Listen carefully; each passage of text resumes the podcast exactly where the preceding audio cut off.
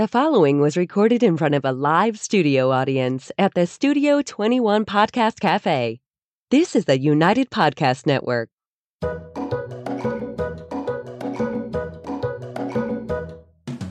Welcome to the Quirky Dog Podcast, inspired by some of the quirkiest dogs you can ever imagine and the owners who love them. This podcast is brought to you by the quirky couple themselves, Scott and Jess Williams. Their aim is to educate and entertain. Here's Scott and Jess. Welcome, guys, and happy Wednesday. I feel like you clearing your throat is how we start every podcast now. It's the new way to do it. We have a very special guest with us here today. This is one of our favorite clients. She's uh, been a client of ours for a little bit over a year now, and she owns a very unique breed, a Finnish Lapphund. But first, we're going to start with the quirky tip of the day. Now you can squeak. Okay, my quirky tip of the day is apple cider vinegar, people. I don't care if you feed uh, kibble or if you feed raw, but apple cider vinegar is very good, very healthy for the dogs. A lot of good benefits. I specifically like the Bragg's, the um, with the mother, if you will. But a little cap of this, if the dogs will tolerate it, very um, good for the animals. And I'm really kind of excited because when we had Michael DiBruzzo on, he called us unfiltered uh, when he d- shared the podcast. So now I just feel like we're raw and unfiltered and just like apple cider vinegar. So if you do not currently give your dog apple cider vinegar at least once a week, give him a capful. The benefits are endless. All right. Have a shot for yourself, too. Yes, it is. It is very good. A little bit hard, not super palatable. We like to do it with some water and some honey and even some lemon if you want. All right. So without further ado, we are welcoming on Magaly Sandoval. She has been a client of ours for a year exactly, I feel like. About that. Yeah. yeah. Um, and she has a Finnish Lapphund, um, which they're the cutest little dogs. We trained two at the same time. We'll show you a picture in a little bit, named Maki. So tell us a bit about how Maki came to be and how you found this very unique breed. It was our first interaction with the breed, I feel like, right? And how you found us, too. Yeah, the whole thing. Just give us give us the lowdown. Uh, we're going to go down there. We're going to turn it over to Magaly. So tell us about Maki's intro and um, your intro to us and all that. Yeah, share us. Share all right. Us. Let's see. I always wanted to have a hiking dog, and uh, simultaneously I always had, wanted to have the space to own a dog. I wanted to do a lot with a dog. How about that? And when COVID hit, I started working from home, and I'm still working from home, and I feel like I have now the time to dedicate myself to a dog how I want it to. Um, me and my boyfriend, we love winter hiking, and we wanted a dog that could handle hiking and could handle the cold weather without us having to worry whether it's safe for the dog to be outside in very, very cold weather. We're like talking about minus yeah. ten. Italian greyhounds aren't great for winter hiking, so this was a good move. Not the Chihuahua. um, so yeah, so I was scrolling like very late at night, maybe like at three a.m. looking into Spitz. And I never thought I would get a Spitz. If you don't know, that's like the little like tail on the back, like a Pomeranian, all those type of dogs, huskies. I had almost discarded all of them because I felt like there were a lot of dogs. I've never owned a dog in my life, so I felt like I was not prepared for one of them. And then through the midnight scrolling, I got into Finnish Lapphund, and I kept reading about them. And I thought, this might actually be the right dog for me. Like, it's a medium-sized dog. It seems from the temperament that I'm reading that it's the right dog for us. And lucky us, there was a breeder uh, in the area for us. We contacted them. They, I think I've had a harder, uh, like I think this was harder than my hardest job interview. Like, hello, I've never owned a dog. Can I have your dog? Um, so. And you got her. And the dogs, they really, we had two at once. They actually were from the same breeder. Chrissy, will you put the photo up real quick so the people that haven't seen the thumbnail can see? They're the cutest little dogs. They, um... They kind of have like mini husky personalities, but they're a little more biddable than huskies, in my opinion. And they're just beautiful. And they really kind of have this very distinct look. They all pretty much look just like that, right? And Maki has, is smiling at us, right? Yeah, Maki has her tongue open. Very good, okay. Honey. Maki has her tongue open in the photo. That's just down in Rockport. Watching. Yeah. So, okay, so you got Maki. How long was it from when you contacted the breeder to when you actually got a dog? Oh, probably about a year. Yeah, because that, that's not like an overnight thing, you guys. So everyone listening, typically, uh, and this isn't always the case, but most if you're people going, would go right to Petfinder at well, that point. That, well, they don't have a lot of the Finnish Lapphunds on Petfinder, but you know, if you do contact someone and they happen to have, you know, a litter on the ground right now or multiple litters on the ground right now, sometimes that will kind of be kismet and work. But for the most part, you do have to wait for what you want, and that's it's going to be you know six months to a year to even longer sometimes. So that's important to note.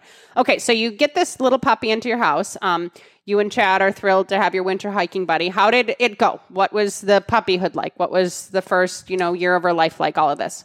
I would even say that probably three months before she came home, we started hardcore looking into the type of training that we wanted to do with the dog. I started looking for materials, books. I was listening to audiobooks on dog training.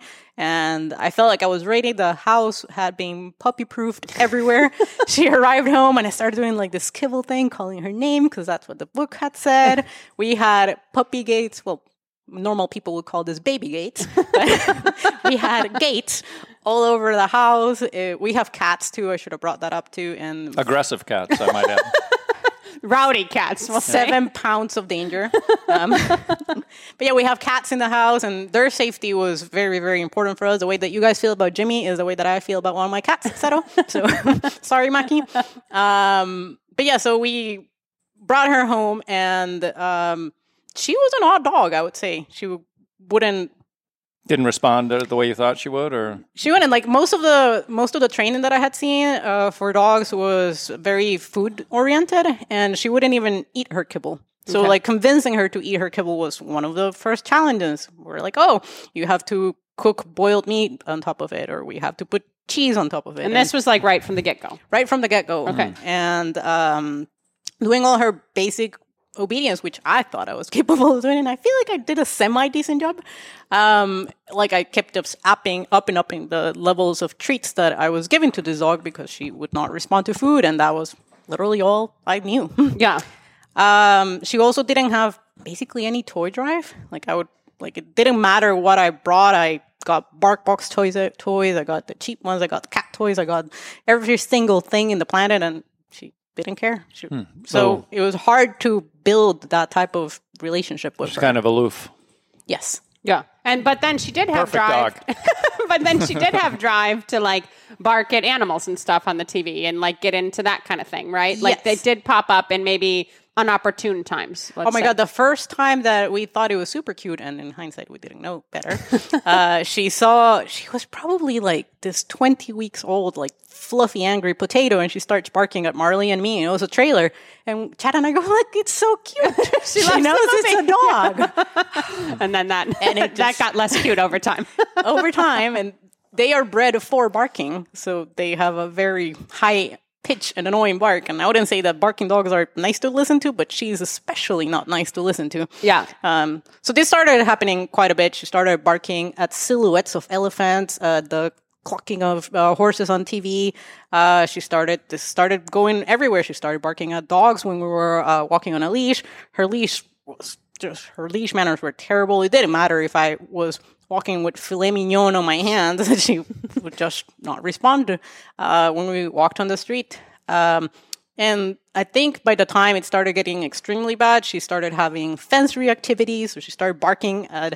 Uh, and we lived in a dead end, so there was like the one dog walked on the street, and she would just lose her mind. Yeah. And by the time I came to you guys, she had started uh, barking at my cats, and that's when I went like, uh-uh. Yeah. This is... You're not going near my Jimmy. Right, you're not going near my cat, and this was something we agreed on, so now we need urgent help. And you guys had friends that had trained with us that were clients, right? There was a direct referral there? Yes. Uh, we... When we didn't know better about socializing dogs, we used to do the let my dog say hi to every dog on the street. And mm-hmm. through that, now when we know poor activity, we actually uh, ended up uh, meeting with Tom and Taylor, who had this lovely puppy about Maki's age. And we saw them go through the same uh, teenager experience in very different ways. Yeah. So Maki was this out-of-control dog. Um, whereas Rosie, their dog, was walking great on a leash and was very responsive and was going on off-leash walks. And what we were doing was not having the same effects that that they were seeing. And uh, they highly recommended you guys by the time that we, I think we were in the pit of despair. But before you got to that point, you were doing agility, right?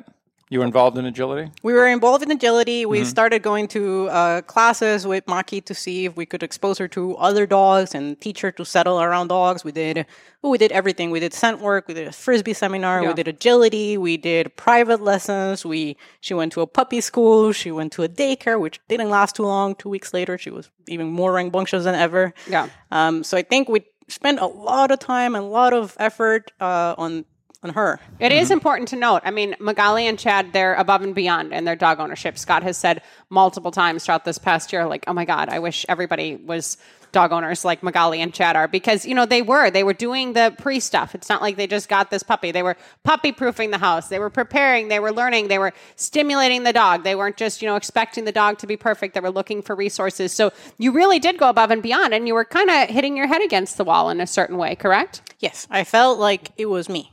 Like, I thought if this dog was with somebody else, that perhaps she would be better, that I was way in over my head when I decided to get a herding dog, and yeah. I should have just gotten a golden retriever like everybody else in the planet. It was a tricky, uh. it was a tricky first dog for sure. So you had originally emailed us or called Scott, I feel like, after you heard a podcast episode, right? Yes. Uh, Control Creates Calm, and that was around the time this uh, couple we know um, had recommended uh, your podcast. That's where we began, and we were very uncomfortable about using tools at the time, and we knew that Rosie was with a, a prong collar, and we, like I in particular, was extremely uncomfortable about that.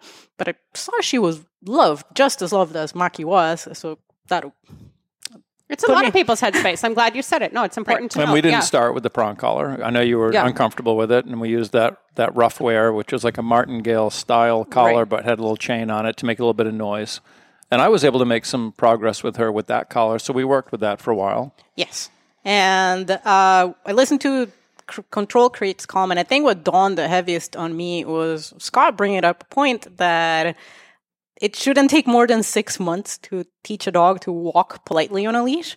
And also, how are the dogs of the people that you're surrounding yourself with behaving? And everybody, every dog that was around me was just as reactive as Maki was. Like, I would park in the parking lot, and there were b- dogs like st- just jumping into the windows, barking everywhere, yeah. like it just getting into the agility ring. Really, most dogs were not able to watch the class because all of them were reactive. Yeah, mm-hmm. um, and it was just feeding on itself. And I thought, well, how, like, how am I going to see progress if no dog in here is behaving the way that I want yeah. her to look at? And if they're saying that six months is too much, and like what I'm hearing is that it's at least four years before I can get my dog to walk on a leash, and this is crazy. Yeah, that's a lot. It's a third of the yeah. dog's life. Yeah, half the dogs have cancer by then. Stop right. it. No, but it, it's true. It is important to have a reasonable time frame within your expectations, and I will say, like, you guys did go above and beyond, and looking at resources and trying things. And she's not joking. I mean, she cooked filet mignon for the freaking dog for treats. Like, she's not joking at all. So you guys had done, I feel like, an An eight pack, right? You did a pack of classes. I believe it was. Yeah, we did yeah. eight classes together. And things got seemingly better for the most part, correct? Yes, I think the so just the evaluation class with Scott, like we we saw hope. Like the fact that it, like on that same class, she did like like C G C uh, exercises, passing Jimmy and just behaving well. And I feel like during that class, it was more me who needed help. Like, I'll be completely honest, but I went to bed crying that night. I was like, oh my God, this is, what are we doing to this dog? And Chad is like, she was behaving perfect. Like, this is exactly what you wanted. Yeah. And I was like, oh. Yeah. And that was the Ruffwear and just working a dog from the neck mostly. That was yes. the concern. And, and was that more in your headspace or what you had read and learned previously? Like, where do you think this like ideal came from? It was definitely what I had read and heard before. Okay. Like, it seemed like the entire media that surrounded me was telling me that I was breaking my relationship with my dog. Yeah. You're whereas a dog abuser now. Yeah. yeah. Basically. Yeah. And, and what I was seeing in real life was completely different. Like, my dog was listening to me for the first time. Yeah. Like, my dog, like, I was not stuffing cheese down her mouth to get anything out of her. She, over time, like, I would say by the end of the of the package, like, she... We could have stopped there. I just wanted more. Yeah. Yeah. So, and so, yeah. So you guys were clients. You were doing one-on-one privates with Scott. And I don't even, I hadn't even met you at that point. I didn't tag along for anything. And Scott would bring different dogs to your home, and you guys would work through some distractions and the reactivity of the animals and everything. That got a lot better for the most part. Correct? Absolutely. Okay. We also met at some public parks. We yeah. got out in the world. Yeah, yeah, yeah. Yeah, yeah, yeah. That's helped. True. They sent us the sweetest Christmas card with Maki and Jimmy and everything on it. Or it was a thank you card. It was very yeah. cute. It's still on our fridge. But that was tough when we were out in the public space. And there was a lot of activity out there, and Maki, it was good because it was like, okay, now we gotta, she was good in your yard and in that controlled environment, but getting her out in the world, she was stimulated for sure out there. We had to reel her back in a little bit. Yeah, right. And these are strong little dogs. I mean, they look very cute, but they are, you know, they have some chutzpah to them. They definitely have drive to them. I will say that um, Magaly sent a video to us of one of these dogs herding a reindeer, and the, they have some character. Yeah, yeah. They don't care about a reindeer squaring up on them. They're yeah. just bark, bark, bark, yeah. get your ass to the rest of the herd. They're bred for a purpose, and yeah. that, they're not a joke here in this country either. So then we ended up doing uh, board and train together, and that was, I don't know, a few months after the classes. You guys had planned it with a trip. I don't remember how it worked. Yes. Okay. All right, so you and Chad, they're big outdoors people. Chad's flying out of, he's skydiving out of every plane in America. Um, so you guys had gone and done like your own little trip during that time. And then we had Maki. I think we did a two week with her. So how was that experience for you? I know you dropped off at the house, but just t- to relay to people how that went, you can be honest again. If you cried that night too, you can tell us. We, we're all about open and honesty on the podcast. No, I didn't. I think um, I think the cats loved it. She was like, finally. Um, a little break. Well, you guys also have a podcast of what should a board and train should look like. Uh-huh. So I think it solved a lot of my questions. Of what, and I know you're not doing that about just your pod, just your board and train. You say what in general they should yeah. have. But it solved a lot of my questions of what should I expect uh, out of this. Um, like, was she going to be in a crate all day? Was she going to wear an e-collar? Which was one, some of the questions that we had. Uh, by that time, I was really sold on on just trusting you guys through the whole process. So I really just enjoyed skiing a lot for two weeks. Well, and the nice thing was that you not most clients do not come to our home with the dog mm. to see where the dog is going to be staying. And you guys did want to come and, and see the house and whatnot. And we've had several people come. That people are welcome to come and see.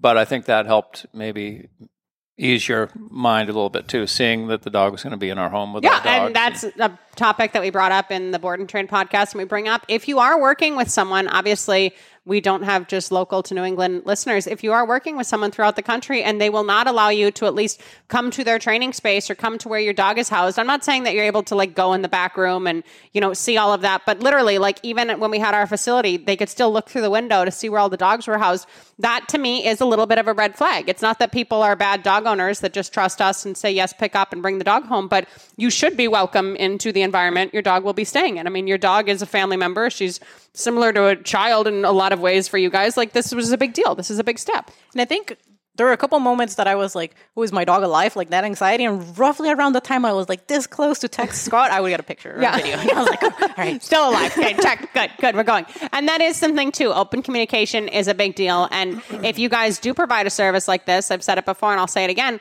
but we try to get ahead of the clients texting us. I mean, we're, we're pretty quick to cut off people that want to text us three times a day and be like, you know, what's going on now? And what's she doing now? And how's it going now? But you know, every few days, we want to be the ones initiating communication and sending something and making sure that people are feeling good and giving an update and everything else. So we had her. It was great to have two at the same time because we were able to see some variations in temperament and stuff when they still had some similar genetics. And for the most part, I would say it was a little bit of a run-in-the-mill, run-of-the-mill board and train. However, I saw her anxiety pop up with us more so than I would with a few other dogs. I would, yeah, I she, would. She say. definitely had a lot of anxiety. Yeah, and like, and the way that would manifest itself is like one day I needed a top loader because I don't know, some space issue or something that was going on. I don't remember why. And like literally, I put a piece of Coroplast on top of a crate, and then I put her crate on top of another dog, and she like stood for like maybe four to six hours. Like, oh my God, like what am I doing? Like, why am I this high above the ground? You know? And I just saw these little things about her that were kind of bubbling up. So did you guys experience any anxiety with her before you brought her to us or during training or throughout her life? And what did that look like for you? Absolutely. Uh, when you put that example, I was thinking that uh, car rides for her, uh, she would stand like the entire car ride and just pant and pant and pant and drool and drool and drool. Um, now she's in the crate, so I'm not really sure if she's standing up, but the crate's not soaked with drool when she arrives to her destination. Right, that's usually yeah. that's usually my proof. I'm like, yeah. oh, okay, it's not soaked, so it's probably Even, fine. Yeah, when I when I saw the crate you guys bought for the dog, I knew they're all were, in. Yeah, I mean, you didn't just get a you know a berry kennel for a hundred bucks. Uh, like you know the best quality crate you could find in the back, you know, and I was like, they're they're committed. Yeah, yeah, committed. Exactly. And it was part of them being so committed why I think the journey went as well as it did, and why I think you had every right to kind of look externally and look elsewhere for help because you wanted certain things. And one of the main things you wanted was to frickin' hike with your dog off leash. Like this, to me, is a pretty, you know, basic level need for a dog owner. And this was your original intent to get a dog. So explain a little bit of that journey. Before we had gotten her for board and train, she really was not off leash at all, right? We were doing everything but hiking. Like, I think yeah. we, like, the idea of taking her hiking would include waking up at three a.m. to see if we could find a trail. We would found, like, this complex, like, ski drawing, bike drawing harnesses so that when she pulled us, she wouldn't kill one of us. Because yeah. she pulled. Yeah. Um, but we were doing everything but hiking. And you didn't want to run into other dogs. That's why you get up so early. Right. Yeah. We, we would wake up super early so we didn't run into other dogs. I still try to wake up kind of early because I don't trust other dogs, but yeah. now I trust her, which yeah. is different. Like, at the time, she was the offender. Like, I was embarrassed. Like, she would... I remember there was one time she was on a little... She was on my, her way to be dropped off to you guys, actually, when she saw a pack of, I would say, like, seven off-leash, really big dogs. I don't know. Maybe I'm exaggerating, and in my head, they look like all like canicorsos. Maybe they were all Labs, but they look yeah. like canicorsos, all of them in my head. And she starts barking at all of them at the same time, and I'm like, oh my God. This is not going to end well. This is not going to end well. What are you thinking? Like, it was really embarrassing, and she kept doing this type of thing, so we just started, instead of making her work world really large, which is when we wanted to just keep closing it, close it in, close it in, uh, we were trying to go specifically to just this event, in which she would only go from the car to the event and not interact with anything. So she was very, very sheltered because we were so embarrassed about how she behaved. Yeah. Okay. So then we do board and train. And after that, what was that like for you guys? And this is not a sale for our board and train program. This is really just Magaly's, you know, experience. And really her experience to me is really vast because we've been with her now for a full year. And we just did a follow up the other day. Like, and we freaking, I follow her on Instagram. Maki has her on Instagram page, like the whole thing. So I really just kind of wanted to impart her story because I think it's a lot of people's story. So you pick Maki up from board and train. What is that like for you and Chad? And the cats, really. I think the cats were really sad. Um, but yeah, we picked her up and, well, we got to adjust to the uh, e-collar training. That was new for us. And honestly, I never realized how humane the whole experience was. I remember Scott comes and he actually... Uh, Uh, tested the collar. Yeah, me. That's all he says is, oh, open your hand. He doesn't even question. He's like, come on, open your hand. You're going to do this to your dog. You're going to do this to you. And I was like, really? Like, this was what I was making a big deal about? Like, it seemed like at least I can control the stimuli that I'm giving. Whereas when I'm frustrated with a leash, like, she's just going to get the level of frustration of my poor, like, leash handling skills at the moment, right? Yeah. Like, the more... The aroused she is, perhaps the worst I'm also behaving. De- good way to describe it. like, yeah. a, like at least she gets a constant yeah. input from, like, I don't have you guys' like leash skills. So that to me started being like, oh, I can be constant in what I'm uh, communicating. communicating. Yeah, yeah. yeah. Um, some of the other things that we started seeing, like she, oh my God, her her leash skills, like I wouldn't say that we were bad at this point. She was just supreme. Like I would, like I remember the first time I saw Jimmy and like now I look at Maki and I feel like we're getting basically the same type of dog. Like, it's oh, just she's a... better behaved than Jimmy.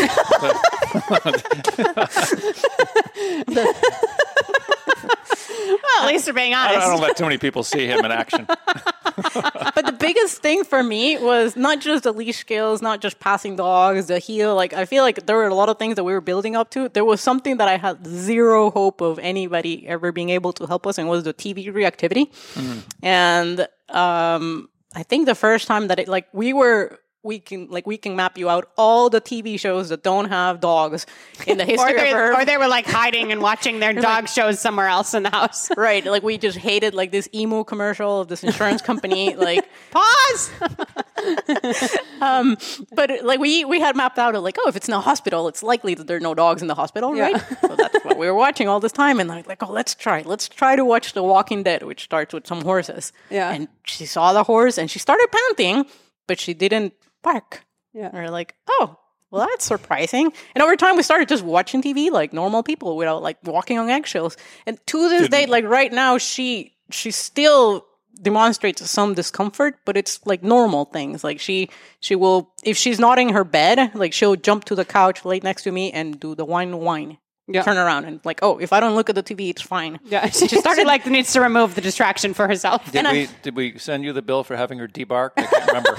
Oh, she still barks. Trust me, bark just like a seal. Then yeah, and I um, think even like that first weekend or something, you're literally like texting us or messaging me, and you're like, we watched Babe. Like you were like you were literally like you were just like we just went all in. Like we're watching Babe and it's going well. And so that was really like your oh my gosh, I couldn't believe it moment. That's really what wowed you more than anything. Right, mo- more than anything. Uh, her recall was probably my second in line of this dog has no hope on ever having a recall trained. I can tell you exactly how much it takes the tie to come up at Lynn.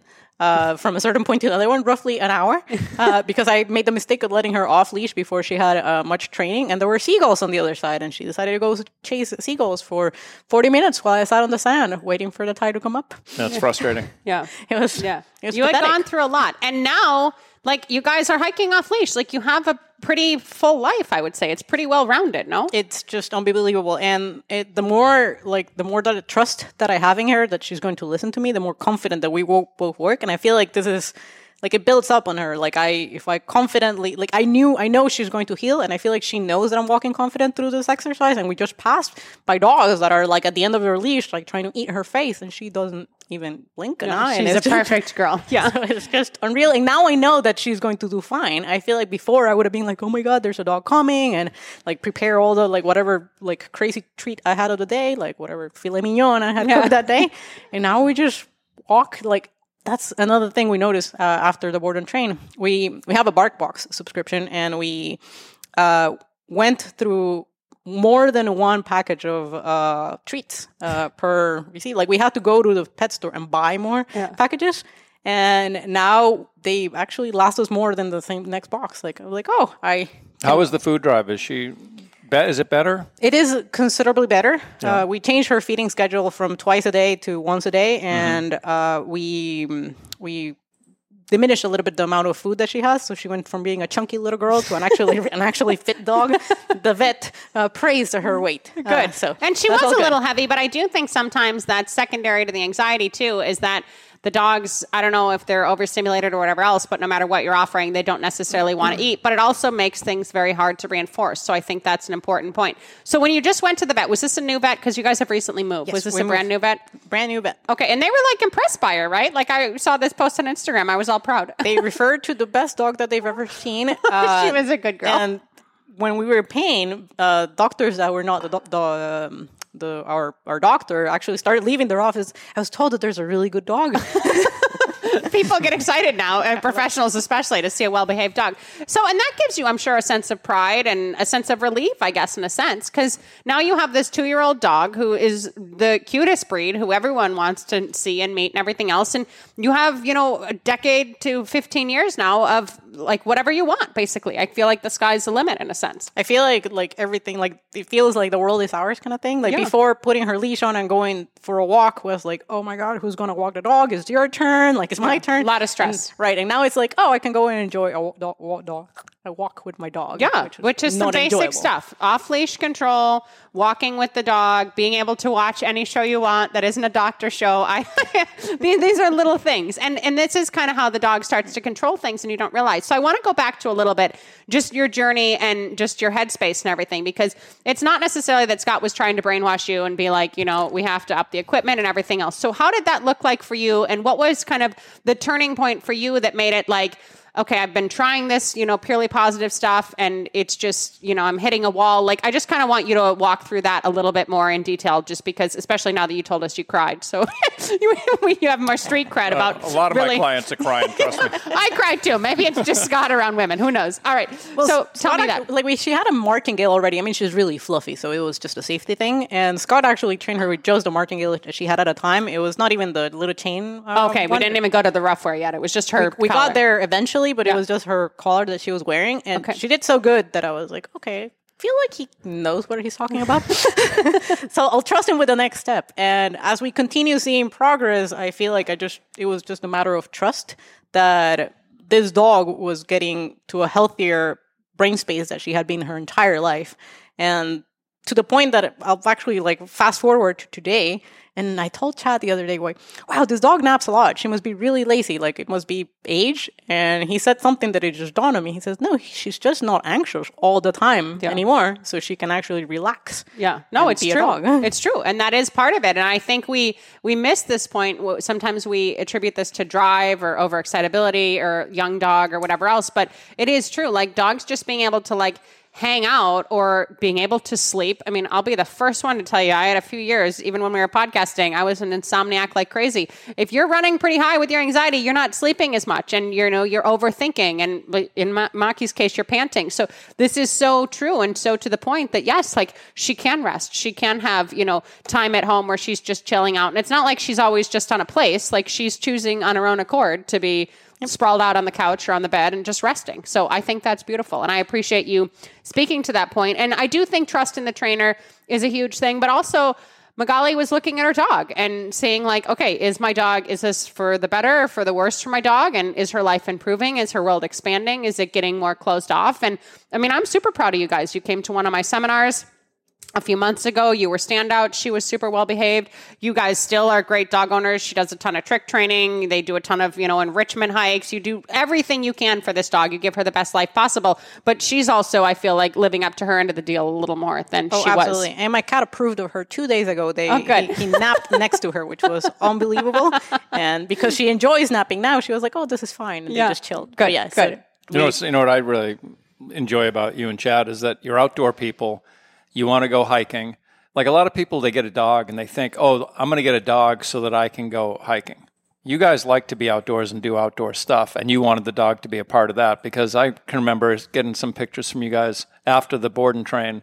You were up in Vermont. You got the dog off leash. It's like just the sun is just coming up. It's like five in the morning in the snow. They're out there like you can That's tell. That's them. So, yeah, you guys had gotten up at like four, four thirty in the morning, put all your gear on, went to a place, started hiking up the side of a mountain or something with your dog, and you think that's fun. Yes. Now a lot of people, that's not their idea of fun. But Jess and I like to get out and do a lot of stuff like that with our dogs too. So it was really cool that you could go do what you like to do, have the dog doing what you originally and were hoping. Envisioning for your dog, and you guys are able to, and you have the dog like sitting on a rock somewhere like twenty yards from you, and and it's just cool to see, you know. Yeah. Scott likes the Instagram pictures. He's really he's really leaned into like Maki's Instagram people, page. I like to see people enjoying their dogs. Yeah, and no, getting it's out true. And doing stuff. It's you true. Know? And you guys are exceptional dog owners. Again, I said it earlier, but I cannot tell you how many times we've said like, oh, if everybody was just like Magaly and Chad, because you really do want to invite the dog in, and you really do want the dog to be a part of the family, and just live life with your freaking dog. The dog is not a second thought, or the dog is not a hassle. And now you're even considering maybe adding another canine member to the family, which is a huge thing for you guys. Insane, definitely. Yeah. yeah. What was the what your the duck-tolling retriever? You're, yeah, that's she's, yeah, that's what she's considering. But that's it's just awesome. It's such an interesting journey that, like, you know, this dog who was really reactive, who you felt like was, oh my gosh, it's going to be too much dog. Now you're considering maybe even getting a second dog, which is awesome. You know, it'd be cool. Tell Chad that he should take her skydiving. Get the harness, have her right here. I do that in the elevator book. Crate is enough. Yeah. All right. Well, thank you so much for your tidbits on this. I just think it's really important for people to, one, be able to trust who they're working with. Again, we're going on like a year relationship here with them, and it's not going anywhere. We keep in touch Way all the time. Way longer than I'm comfortable with. this is this is a long-term relationship for Scott. And, you know, also like the communication is open. Like I have no problem being like, hey, I saw that she went to a groomer. How did it go? And mm-hmm. you have no issue, you know, texting us about questions and everything else. So I think trust is a huge thing. And then just about really what is the realistic expectation for what you want for this dog, and how long is that going to take to get there? And I do agree that when we're talking, you know, two to four years for something like loose leash walking, that may be too long for a lot of people. So be sure to look outside, you know, your network of who you're currently working with, look for people that you trust, look for referrals, everything else, and maybe step outside your comfort zone. You certainly did. And I feel like it worked in your favor.